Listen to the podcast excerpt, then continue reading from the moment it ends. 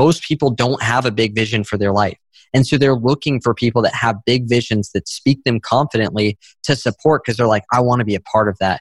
Because every person, even the person on the bench of a Super Bowl winning team, still gets a ring. People want to participate in something great. Welcome, everyone, to Do Well and Do Good. You're here because you have the desire to create financial freedom, but you also want to make a powerful, positive impact on the world. This podcast exists to tell the inspiring stories of men and women who have achieved both people who do well and do good. I'm your host, Dorothy Illson, and I'm here to help you discover proof that individuals have the ability to make a massive impact. Welcome back, everyone. This is episode 36, and I am so excited you're here because I have an absolutely killer episode for you today. I'm so excited about this interview, but before I introduce today's guest, I want to make sure you're following me on Instagram. That is the best place to stay on top of what's going on with the show, find out who my guests are each week, what the solo shows are about every Thursday, and really just stay on top of everything that is going on. So you can find me at Dorothy Illson. That's D O R O T H Y I L L S O N. And now today's guest is none other than Nicholas Bayerle. Nicholas is CEO of the Billion Dollar Body, a seven figure lifestyle brand for businessmen who want to have it all. That sounds pretty great, of course, but it wasn't always that way. See, six years ago, Nicholas and his wife Amanda were living in affordable housing where the carpets had piles of dirt full of termites. They had a broken swamp cooler pushing moldy air into the house. And that was where they started their first business. Nicholas has truly a remarkable story that you're going to hear all about today, where he went from obese and broke to fit, thriving, and able to give back in massive ways. Now, Nicholas is an international speaker, podcast host, creator of the annual event Billion Dollar Body Live, and a top 30 under 30 influencer. Nicholas seriously brought the fire during this interview, and I know you are going to take so much from everything he has to say. So, without further ado, here's my chat with Nicholas. Nicholas, thank you so much for being here today. I'm excited to have you on. Hey, I'm excited as well. And just for everyone listening, congratulations on being here. Uh, just there's people that are just different. They they take different actions. They expect different results, and they're the people that jump on podcasts just like this. So just know that my life changed negatively, which I'm sure we'll get into in a moment but that also means that life can change positively in a moment as well. And who knows, this could be your moment. That is so true. Well, Nicholas, you really do have an inspiring story. So let's just jump straight into it. I actually want to take it all the way back to your early life. So, can you tell me kind of what beliefs about money were ingrained in you growing up with your family and, and your life? Yeah, most definitely. There was quite a few different ones that kind of got triggered around my lifestyle growing up. And I always say that pressure doesn't create weakness, it always exposes it. That whenever something happens to you, I look at it like a pipe in the ceiling. If you have a pipe and there's a lot of pressure in that pipe, well, it's only going to burst at the weakest point. That point was already there. The pressure just wasn't high enough. And there was multiple things that I went through throughout my childhood and then into my adult years that exposed those different weaknesses around the money mindset. I remember as late as 20 years old, even thinking that someone who made $10,000 a month was pretty much a god. I was scared to talk to them. But I didn't really think that way growing up. I thought I had a good money mindset. I thought my family had a good money mindset. So around four years old, my parents split up but my dad was a business owner. So the first money mindset that I got taught growing up was my dad told me that if I had a weed whacker and a lawnmower, I would always make it. He always told me that no matter how bad things got, he always told me that no matter what happened, there was no way that he couldn't work for himself and there was no way that he couldn't get by if he just went out there and solved problems. Basically, money will always follow value. And the definition of value in my mind is solving more problems for more people. So we could get by mowing the lawn, which means that no matter what, that's the worst thing that could ever happen is I still have complete freedom doing what I want when I want, but working very hard. Then there's other levels of it where you solve bigger problems for bigger amounts of people where you make more money. So that was the first thing that my dad taught me was that I was never afraid of trying things because I always knew that I could go back to just solving simple problems for people for the exchange of money. But what happened is that you usually get capped around this mindset that I had growing up around a certain revenue point was what you thought you deserved. Meaning you put these watermarks or caps on your life that this is what feels comfortable now. And what you notice and that I noticed in my life was that whenever you, let's say you want to make $3,000 in a month, which was my first big goal, what ends up happening is that if you make that $3,000 in the first seven days and don't shift your mindset of what you expect and shift your mindset and grow towards something new and stretch yourself, you'll actually sabotage the last three weeks to make sure that you don't make any more money or very little more than what you were expecting. The same thing happens the opposite way. If you spend three weeks making no money, you'll usually figure out how to make $3,000 and hit your goal in that very last week which just means that you can make $3,000 a week at the end of the day. But what we expect, we usually go back to. And so I went through these different problems of I knew that no matter what I did, I could do whatever I wanted, always have, uh, go out there and create an income and have freedom. But I didn't know how to prosper. And I only knew how to fight for the money when my back was against the wall. And that was a huge transition that I had to make around 21, 22, 23 years old to shift that perspective because mostly people are motivated by two different ways. They're motivated by either running away from something, they're scared of failure, they're scared of going backwards, they're scared of burning everything to the ground. So what do they do? They work really, really hard to make sure they don't do that. And then there's the other side of motivation, which is they're so excited for what's to come, what they want to accomplish, that they end up running towards their goals. And if we're only motivated by running away from things, we'll always create problems in our lives to get us to take action, which you don't always want to live that way. Yeah. I mean, our beliefs about ourselves are really the biggest limiting factor in what we're able to accomplish. So I, I love that you talk about that. And Nicholas, I know that you're also someone who's been very focused on the desire to be the best at what you do and really from a very young age. So tell me about that and really take us through your story. Yeah, I've always wanted to be the best in the world. At two years old, my dad pushed me down the street on a bicycle with no training wheels, never had them. He taught me a very distinct lesson, which was training wheels keep you from falling, but they don't actually help you balance a crutch has never ever made anyone stronger. It just keeps them from falling. If you see someone with a walker, they never get out of a walker again. So he pushed me down the hill with no training wheels. I ended up riding that bike. Of course, I fell more than the average kid, but I actually learned how to balance, which led me to being the, the youngest kid in the entire world to ever start racing bicycles, which took me to four years old racing motocross. I rode motorcycles from four years old and raced them all the way until really uh, when I was 21. And so what I learned from that was that I thought that the only way I was going to get my dad's approval deep down was that if I was being the best. Because I thought, man, if I'm not getting my dad's approval, maybe I need to be really, really good. Maybe I need to be number one. And if I'm number one, then there's no reason for him to not approve of me. Deep down, this is what I was thinking. I didn't actually know this on the surface, just as much other people don't know that as well. But I didn't know that that competitive nature was actually a very positive thing and was a part of my personality type. So at 13 years old, my dad, I thought the last way that I can connect with him, the way that I could finally get my needs met would be to go all in on this dream of being a professional motocross racer. And so I remember being in my bedroom, my dad's walking down the hall. My dad would always go to the uh, outside garage area, the side of the garage outside of our house, and we would connect there. That was like our guy time. So I remember following him out there just like I normally would.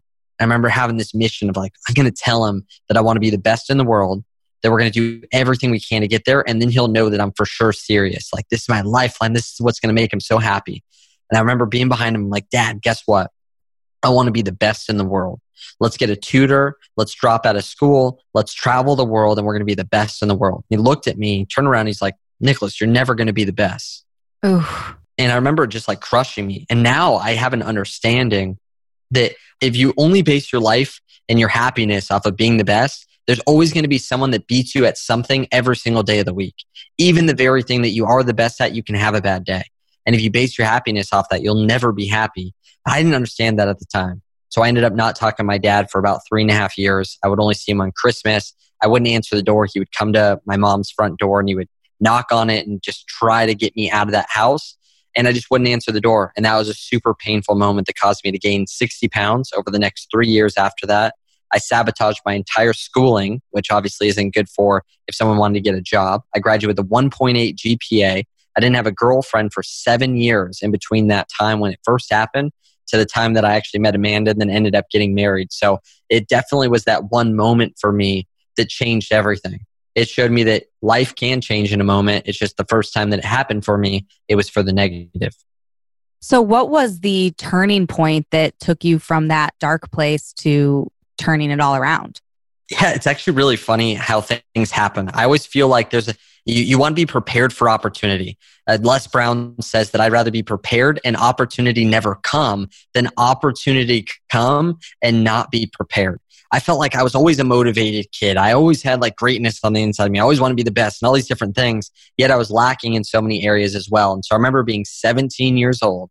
I was at school. At this point, I had literally covered up every part of my body. I hated who I was. I hated what I was doing. I wouldn't put myself out there. I hated meeting new people. Like everything that I am today, I was like almost the exact opposite. And it all started with how I was treating myself. So I'm 60 pounds overweight. I wore the same sweatshirt every single day to school. I was scared to put myself out there for the chance of people had all the ammunition in the world to make fun of me because I already hated myself. And so I remember this guy actually reaching into his backpack and pulling out a bag of fruit. So simple. Things don't have to be complicated, guys. Like the simple things is what makes LeBron James the highest paid basketball player. The simple things. And so this guy pulls out a bag of fruit and somehow I mustered the courage to go, man, like, why do you have that? What are you doing? Everyone else is eating like crap. Why do you eat well? And he was like, Hey man, I'm actually training to be a boxer my coach has me on a meal plan to increase my performance and to weigh in at the correct weight. And something like shifted in me that it wasn't just eating well to look good, but it was eating well to perform well. And me always wanted to be the best in the world, to always show up my best, it clicked that if I actually ate well, that I was going to be able to perform better. I remember going home that night, never talking to that kid again. I've still never talked to him again since then. And I always think about every time I tell the story, I'm like, I should probably call that guy and say thank you. Like everything is because of that one guy. I went home. I told my mom, I was like, this is what we're going to do. I had motivation, but I didn't have clarity and I didn't have a plan. Some people, they have a plan and they don't do anything. Other people, they have motivation and they don't know what to do. I was in that second category.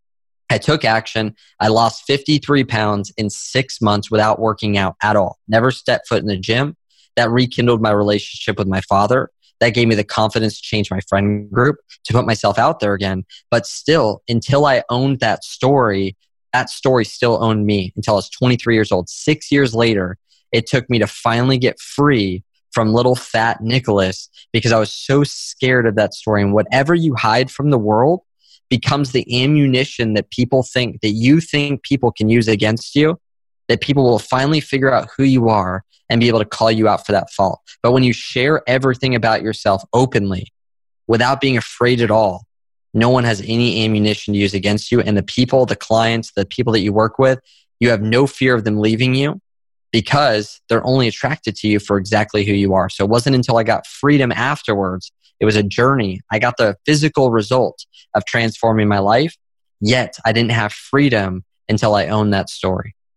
Well, I have a question for you because I think it's so common for people to, you know, have an experience like that, like that guy pulling a bag of fruit out of his bag and they get motivated, they get fired up, but then they meet that first ounce of resistance or they plateau in the second week and don't lose a pound or whatever it is and they completely fall off track and go back to their old habits. So, you know what was it about that moment for you or, or about your attitude that allowed you to make that lifestyle change stick so there's this word called commitment that is thrown around all the time commitment in our definition is to do what you said you were going to do after the feeling that you set it in is gone you're not doing it because of the result. You're not doing it for any other reason besides to simply follow through. Here's the thing about commitment it's easier for people to commit and follow through to other people. So, because we had this podcast recording, most people, if we say we're going to show up at 1 p.m. Pacific Standard Time,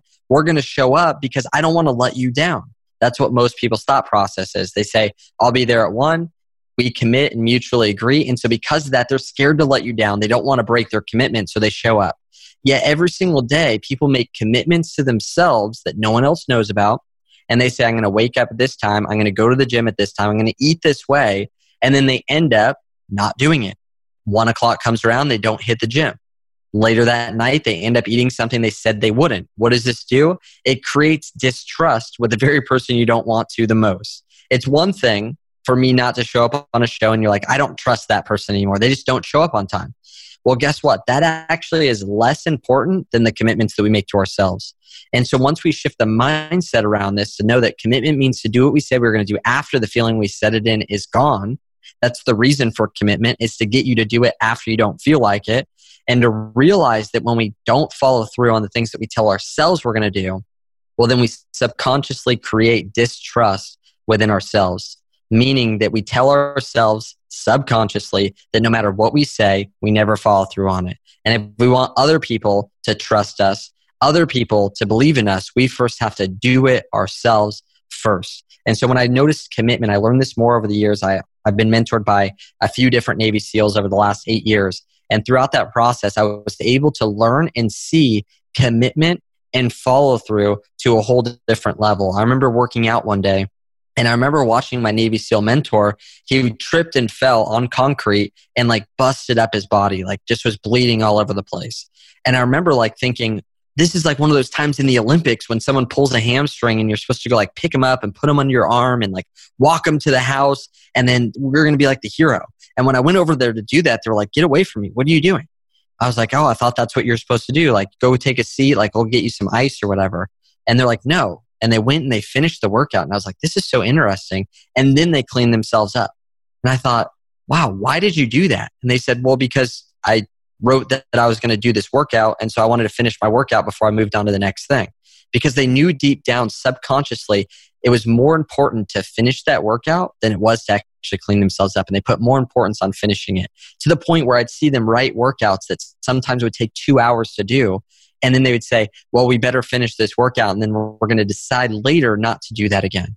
So it's more important. Make a decision, follow through on it, and then decide afterwards whether you want to make that decision again. If you break that commitment once, I assume the likelihood of you doing it again goes way up. Well, here's an example. You look at marriages 55% divorce, we'll just say. We're going to be using round numbers. First divorce, someone gets married. The first divorce, about 55% chance. Now, 90% of those people will end up getting remarried again. Proven statistic. Except the second time, if they don't deal with that lack of commitment, with the lack of follow through, what ends up happening is they have a 15% higher chance of getting divorced the second time.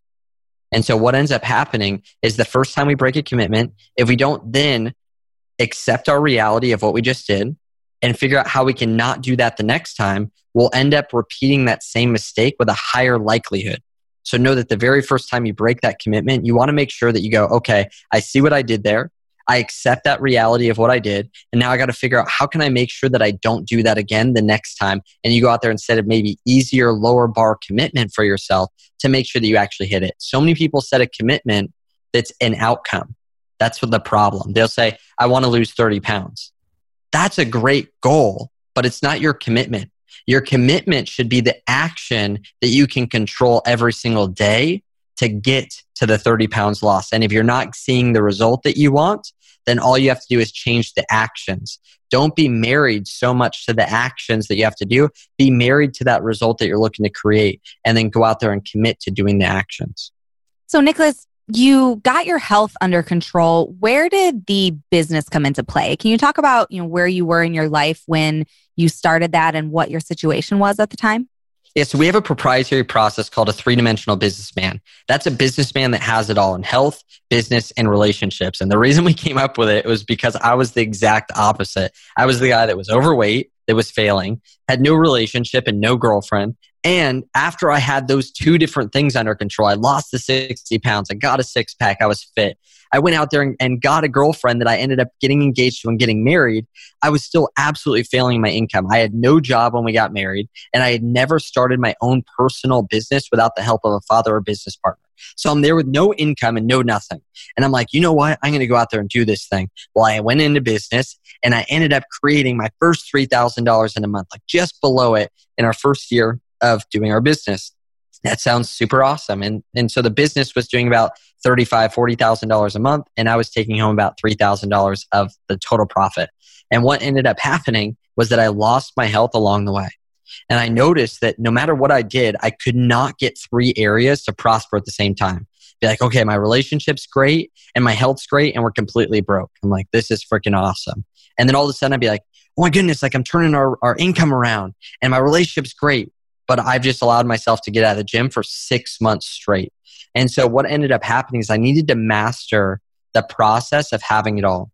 And the way that we did this was first by setting up our priorities in health, business, and relationships as our top priority and scheduling them into the calendar. But the problem for me was still the income is the last thing that I just could not figure out. I remember years going by, you know, we lost that first business and then I had to go into carpet cleaning.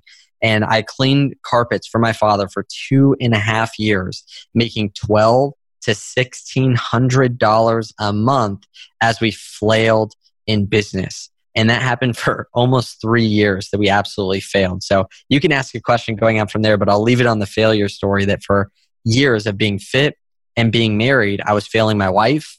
I was failing my potential. I was failing myself. I was failing my family. I was failing my future. I was failing my clients. I was failing every single person that I wasn't reaching with my message, and it was all my fault.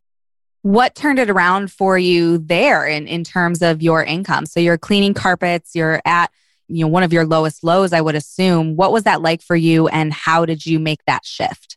The biggest thing that happened to me was the lottery mindset was like a problem that I had for some reason. I thought something would happen for me. Life would somehow become easier. We would somehow get lucky. We would finally strike that pot of gold. We'd finally find the diamonds in the rough, and then boom, like everything would shift. And I was waiting for it to happen. And there was a quote that came to me that if it's meant to be, it's up to me. And I realized in that moment that I had given up responsibility for my own destiny. I realized that I was hoping that my wife would maybe make it happen. That maybe she'd get famous and rich and she's beautiful. So maybe that'll work out. Maybe I'll just get lucky one day and someone will feel bad and maybe give me money. Like the weirdest thoughts that go on in people's heads. I remember going to in a business event. At this time, I'm cleaning carpets. I couldn't even afford a haircut. I had $25 a week to eat out between the, my wife and I. And I remember sitting there in this conference. And this was the time when I just had gotten kicked out of our condo and we had to move into a new place and I couldn't afford one place in San Diego. So I was trying to move in the back of a Safeway home where literally like I was on government property living in some shack in the back. And so I'm, my plan is that I'm going to get home. We're going to go back there and everything's going to be fine. All my problems are going to be gone. It's so cheap, whatever. And I remember getting the email at that event with my wife sitting right next to me, both of us hopeful that somehow we're going to make it in business. I get the email saying, the government told us that no one's going to be able to move into that home and there's going to be no place for us to live when we get back home into San Diego. I left that business event and we had a few days that we're spending with Amanda's family at their house for the holidays. And I remember sitting there feeling like so low, feeling like I was such a loser, like I had let my family down. There was something that needed to happen. And that's when I decided I need to take 100% responsibility for the results that I want to see in this situation. I sold every single thing that I had that was a hobby. I eliminated every single thing out of my life that was not contributing to that main goal. I took the book Think and Grow Rich and I made my money statement that I read every single day and I committed every day until 10 p.m. that I would work until 10 p.m. every single morning to night until I hit my daily income goal every single day and that I would do anything that it took to make that happen. Well, that year I only made $19,000 on a paycheck, but we made $100,000 household income because I was selling things on Craigslist. I was recarpeting people's house. I was doing whatever it took to go and shift that mindset around. And it wasn't until my wife went to a live event where I couldn't go to it. My father got into a motorcycle accident. So just imagine like opposition. A lot of times, the darkest times, the biggest opposition is right before your biggest breakthrough. So right before my biggest breakthrough of going to this other live event, and you can see the trend. Live events have been amazing. You wonder why I have billion dollar body live. Live events. My wife was on her way there. I couldn't go because my dad had just broken his scapula in 36 pieces, his collarbone into 16 pieces. He shattered all of his ribs. He had a collapsed lung. Like my dad's totally out and I had to take care of the business. My wife went to this event. And I get a call on the third day. Hey, honey, oh my goodness, you wouldn't believe it. Like, there's this thing and it's like $5,000 and it's for three days. And like, I really think we need to do it. And I'm like, oh my goodness, like, I can't even pay my bills right now. I'm making twelve to $1,600 a month. Like, oh, this is so crazy. Like, this is right around the time where I'm making my statement. I'm like, I'm overwhelmed. But I knew my wife would never do anything to hurt us. And this is a lesson for every single guy and for every single woman out there. Is like, I'd rather put trust in my wife and fail than do what I already know is wrong and not trust her in the first place. If it fails, at least I did the right thing. My wife would never make a bad decision like that. So we threw $5,000 on a credit card, cleared out every credit card, put $5,000 down. And when she came back from that event, that's when everything shifted. Her investing in herself and her putting herself in that environment made me say, like, we need to play at a higher level. Six months later, nothing had happened. At that six month mark was when that event was. I walked into that event and I almost, right before it, I almost tried to be the complainer that was going to refund. Like, this is how low I was. Like, this is so embarrassing. I was like, what if I can get that money back? Like, I haven't even gotten anything from this program. I haven't gone to the event yet. This can be so amazing. I'll get my $5,000 back. And that would have been smart, but I wouldn't have known what I, what I would have missed out on. I left that event we did $33,000 in revenue. The first time we had ever broken $3,000 in a month, ever. And we booked out $33,000 in the next 30 days after that event. And the majority of that was, with the shift of us taking 100% responsibility and going out there and actually taking the action. The Billion Dollar Body is a seven figure brand. You've seen massive success. I'm curious, you know, what inspired you to create a brand for men specifically? And then what's the meaning behind that name you came up with, Billion Dollar Body? Yeah, so Billion Dollar Body is like, people always say, like, oh, I want to create a billion dollar body, or like, there's so many different meetings. One, we want to have a billion dollar net worth inside the community, and body means group. It means we're one person moving together as a community. On top of that, it shows that we are the number one asset in every single situation that we're in because billion dollar body like you are the number one asset. And the way that you experience and live life is through that body that you have. And it takes first investing in self just like i did to be able to see maximum potential. The reason i worked with men really was because one, I relate to men. Two is because I started out coaching and I couldn't imagine, like, I was working with these women and all they would do is tell me all about like all their problems they had with their husband and everything he was doing wrong. I was like, this is not going to work that I'm sitting here chatting with someone else's wife about the problems that the wife has with the husband. I'm like, this is just too uncomfortable. So I was like, I need to work with men. And that was the decision, simply put, for the actual phone calls that I was doing. Little did I know that if everyone can make this one shift, most people they come up with a good product and they figure out who they could sell it to. I did that for a few years. It made me a couple hundred thousand dollars. It was great. When I shifted instead to figuring out what's the mission and vision that I have that's bigger than a product or service. When I talk about redefining what it means to be a businessman, when I talk about creating a billion dollar net worth, when I talk about changing and transforming countries and nations because of what we're doing, it has nothing to do with a product. It has everything to do with a vision. What that does is it creates community around that subject because people are like, I want to do that. And most people don't have a big vision for their life. And so they're looking for people that have big visions that speak them confidently to support because they're like, I want to be a part of that. Because why? Because every person, even the person on the bench of a Super Bowl winning team, still gets a ring. People want to participate in something great. The second thing is how do you craft your mess and make it into your message? How do you get the things that you've been through in your past and how do you contribute it to that main mission and vision where you're attracting people not only through this big vision, but actually through the message that you're saying.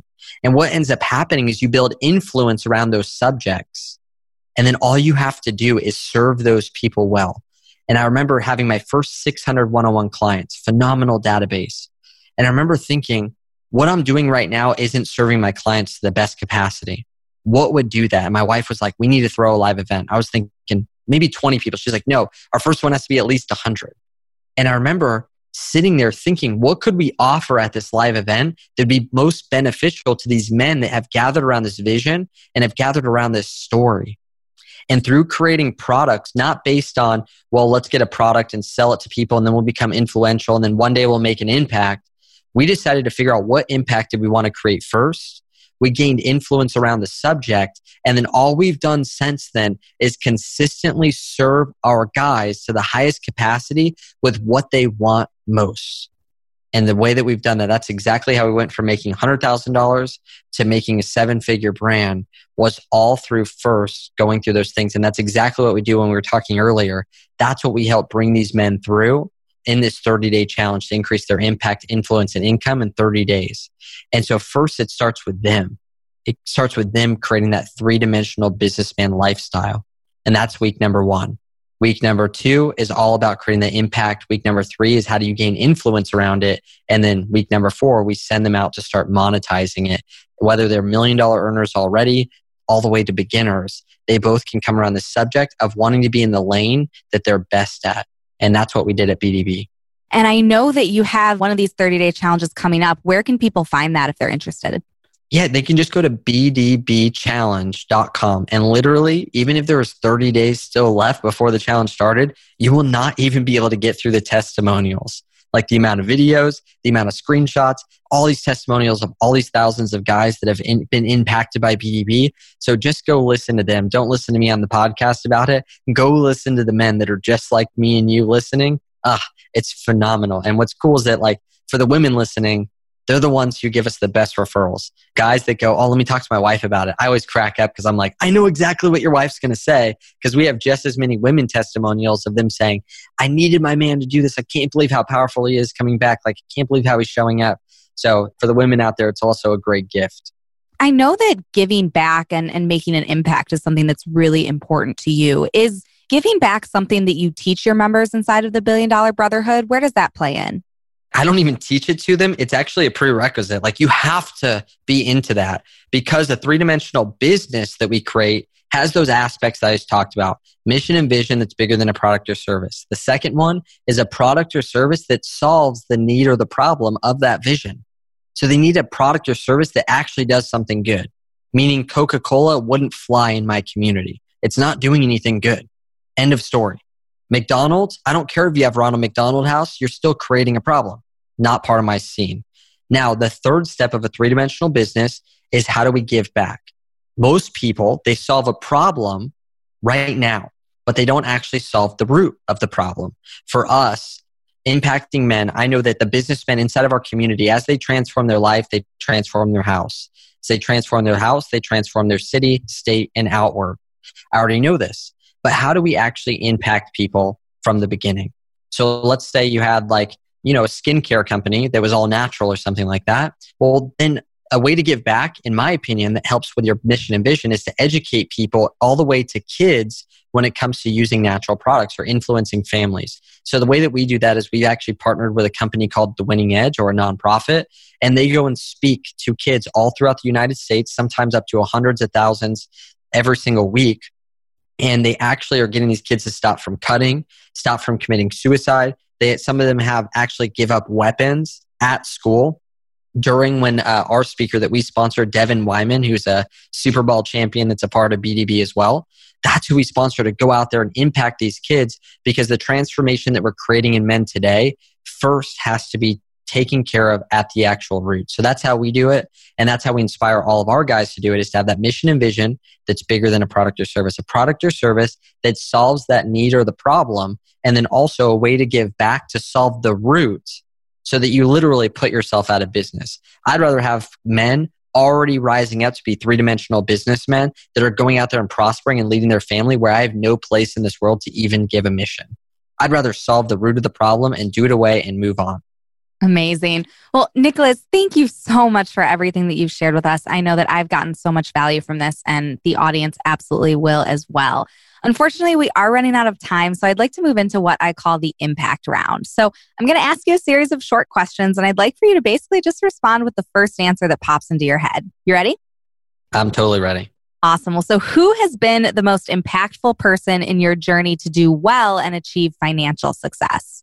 So, a, a, person that's not currently here today is Jesus. A person who's here today is my wife. And then, who has been the most impactful person in feeding your drive to do good and make an impact? There's been many, but I would say Yost Jansen, my Navy SEAL mentor. Awesome. How did you get connected with him, just real quick? Yeah, so we got connected through me going and doing mission trips, and he was the one who funded all of them. That built our friendship. And Nicholas, when you're having a bad day or you find yourself in a negative headspace, what do you do to get yourself out of the funk? The first thing I do is accept responsibility. Me being in the negative headspace has nothing to do with what's happening. It has everything to do with how I'm reacting to what's happening. So the first thing is I take responsibility, I accept my reality, and then I figure out how can I improve this by 5% right now going along with that, do you have any regular mindset practices or you know personal development things that you do to make sure you're not getting yourself in that place as often? There's a few things that I do every single day. But the big thing is that I actually interviewed Jim Kwik. He's a friend of mine, and he's like the number one memory expert in the entire world, quick learning, all these things. So I'm like, how do I renew my mind quicker? Like, what do I do? And he was like, listen, Nicholas, look at kids the number one way to do it isn't just through your neural networks, it's through your social networks. The number one thing that you can do right now to transform your mindset is to get around people that are where you're at. That was the number one thing that I did. The second thing is a three step, real quick. It's what you ingest, digest, and express. The ingestion is everything around you every single day. Is it positive and pulling you upwards? If not, cut it out. Digestion is all about what you think about. Is what you think about pulling you up. If not, take your thoughts captive. You have control over your thoughts. Just because it's a thought doesn't mean it's a belief. Just because I drive past a bridge and I say, What if I jumped off here and died? That doesn't mean I'm suicidal. It just means that I randomly had a thought. It's not a belief of mine. And then express are your actions lining up to the things around you and the things that you're believing and saying in your mind? When you have all three aligned, you'll have a transformed mind. Wow. That is absolutely incredible. And I love that you mentioned uh, that you did an interview. Ev- anyone listening to this, definitely go check out the Billion Dollar Body podcast. Uh, I know, Nicholas, you and Amanda both do that show together, and Amanda is a badass entrepreneur as well. So, ton of value there in that podcast. What book do you find yourself recommending to people most often? So, I got asked this what's like the most influential book? And for me, the Bible's like the biggest thing. I'm like, the richest people ever in the world are written about in the Bible. And Jesus got influence over like 3 billion people, like still to this day, without any type of like social media or car, or like any of this stuff. I'm just like dumbfounded by that whole thing.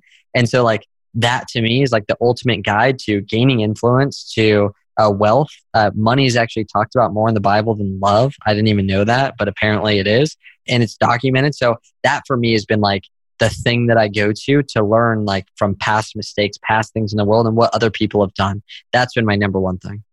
And then the final impact round question What is the best piece of advice related to happiness that you would give our listeners? I'm probably not the best at this. It's, it's always tough the balance between being happy and being motivated by not having enough. Tony Robbins, I think, sums it up in a really good way for someone like us, all of us listening right now that want to improve because ignorance is bliss. If you don't know what the heck's going on, that's how you enjoy the weekends. That's when you get excited on Friday and then sad on Sunday. It's called you don't know. Like you just don't know to be different. So Tony Robbins says that progress equals happiness. You have something that you want to do, and the progress towards that ultimate goal and vision is what brings the happiness. So focusing on the improvement of getting closer to the person that you want to become. And that for me is like where I get the most happiness. Nicholas, as you know, here on the show, we have what I like to call the Do Well and Do Good Challenge. This is where I encourage our listeners who want to give back to contribute to the nonprofits that are nominated by our guests. I know that you've chosen to nominate that organization you mentioned, The Winning Edge. So could you just share a few parting words about that nonprofit and why it's so meaningful to you? Oh my goodness. You should totally donate to the winning edge. Like you go to the winning edge, Google it, whatever. Right now, we have to focus on our house. I always tell people that if right now in my home, if I want to take in and help everyone in the world, I have to do it with myself first. So if I'm not inviting people into my actual home to come and sleep and live, then I shouldn't be inviting people into my country either. Also, when it comes to giving, if I want my country to give, I should also be resembling that as well. And I shouldn't tell other people to do things that I'm not doing. And when I look at the winning edge, they're going out there inside of our personal country and going out there and impacting kids at such a high level. And I found out this every dollar, just one dollar, gets a kid to a program. That's all it takes. And they fund all of it. They don't charge any of these schools. And so for me, that's been my number one place is like when Devin Wyman, which I have a video of people actually email support at the billion dollar body.com. I will send you a personal video that I have of me and Devin. Devin is the best inspirational speaker I've ever heard on planet Earth. And they have all the notes where you can see where your $1, your $100, your $1,000 uh, got one, a hundred, or a thousand kids into a program and how many notes they get from these kids of the things that they're struggling with that they felt like they overcome inside of those after school programs, along with giving these kids who have fatherless homes. You got to think death row is full of orphans and fatherless homes. The most amount of crimes right now, 90% of shootings are with men. 77% of suicides are with men. And so getting these guys out there in our actual community to heal not only our cities, but our actual country is our number one priority.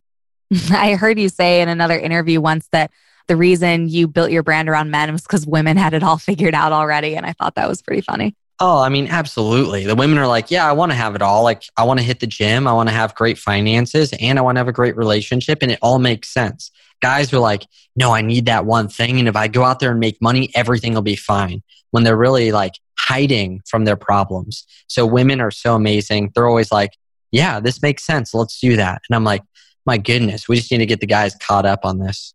One of my favorite parts about the winning edge and what we're doing with bdbchallenge.com is for every man that invests in himself, no matter what, is going to transform the world around him, his family, his home, his friends, everything. But just to declare that and to show that from our side, for every man that invests in themselves, we actually sponsor a kid with the winning edge to be able to get to those programs. And what we end up doing is you become an ambassador for BDB after you go through that 30 day challenge. You become a 60% affiliate where you literally, you just get all the profit we just break even. We're able to sponsor the kid and you get to actually impact other men's life around the way. Because why? Because we don't believe we're successful until you have the transformation, then you help people do the same thing.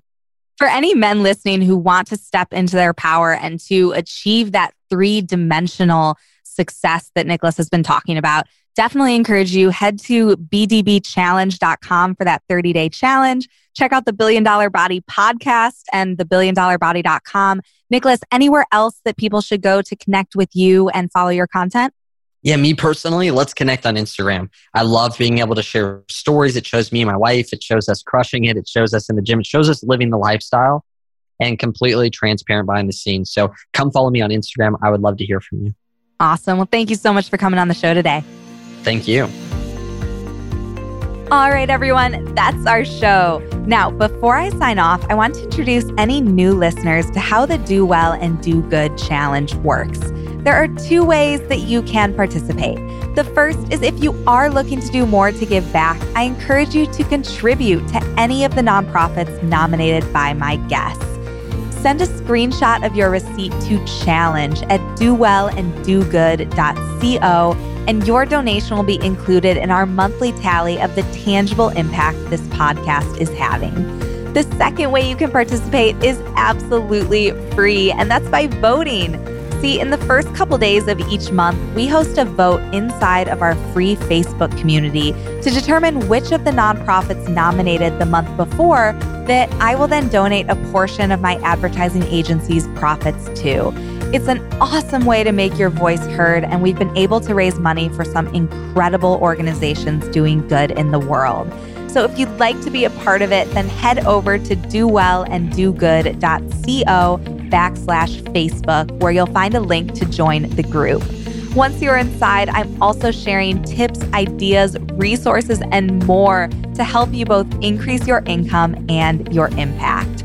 We're having so much fun inside there. So head over again to dowellanddogood.co backslash Facebook, and I'll see you on the inside. It means the world to me to earn your time. So thank you so much for listening.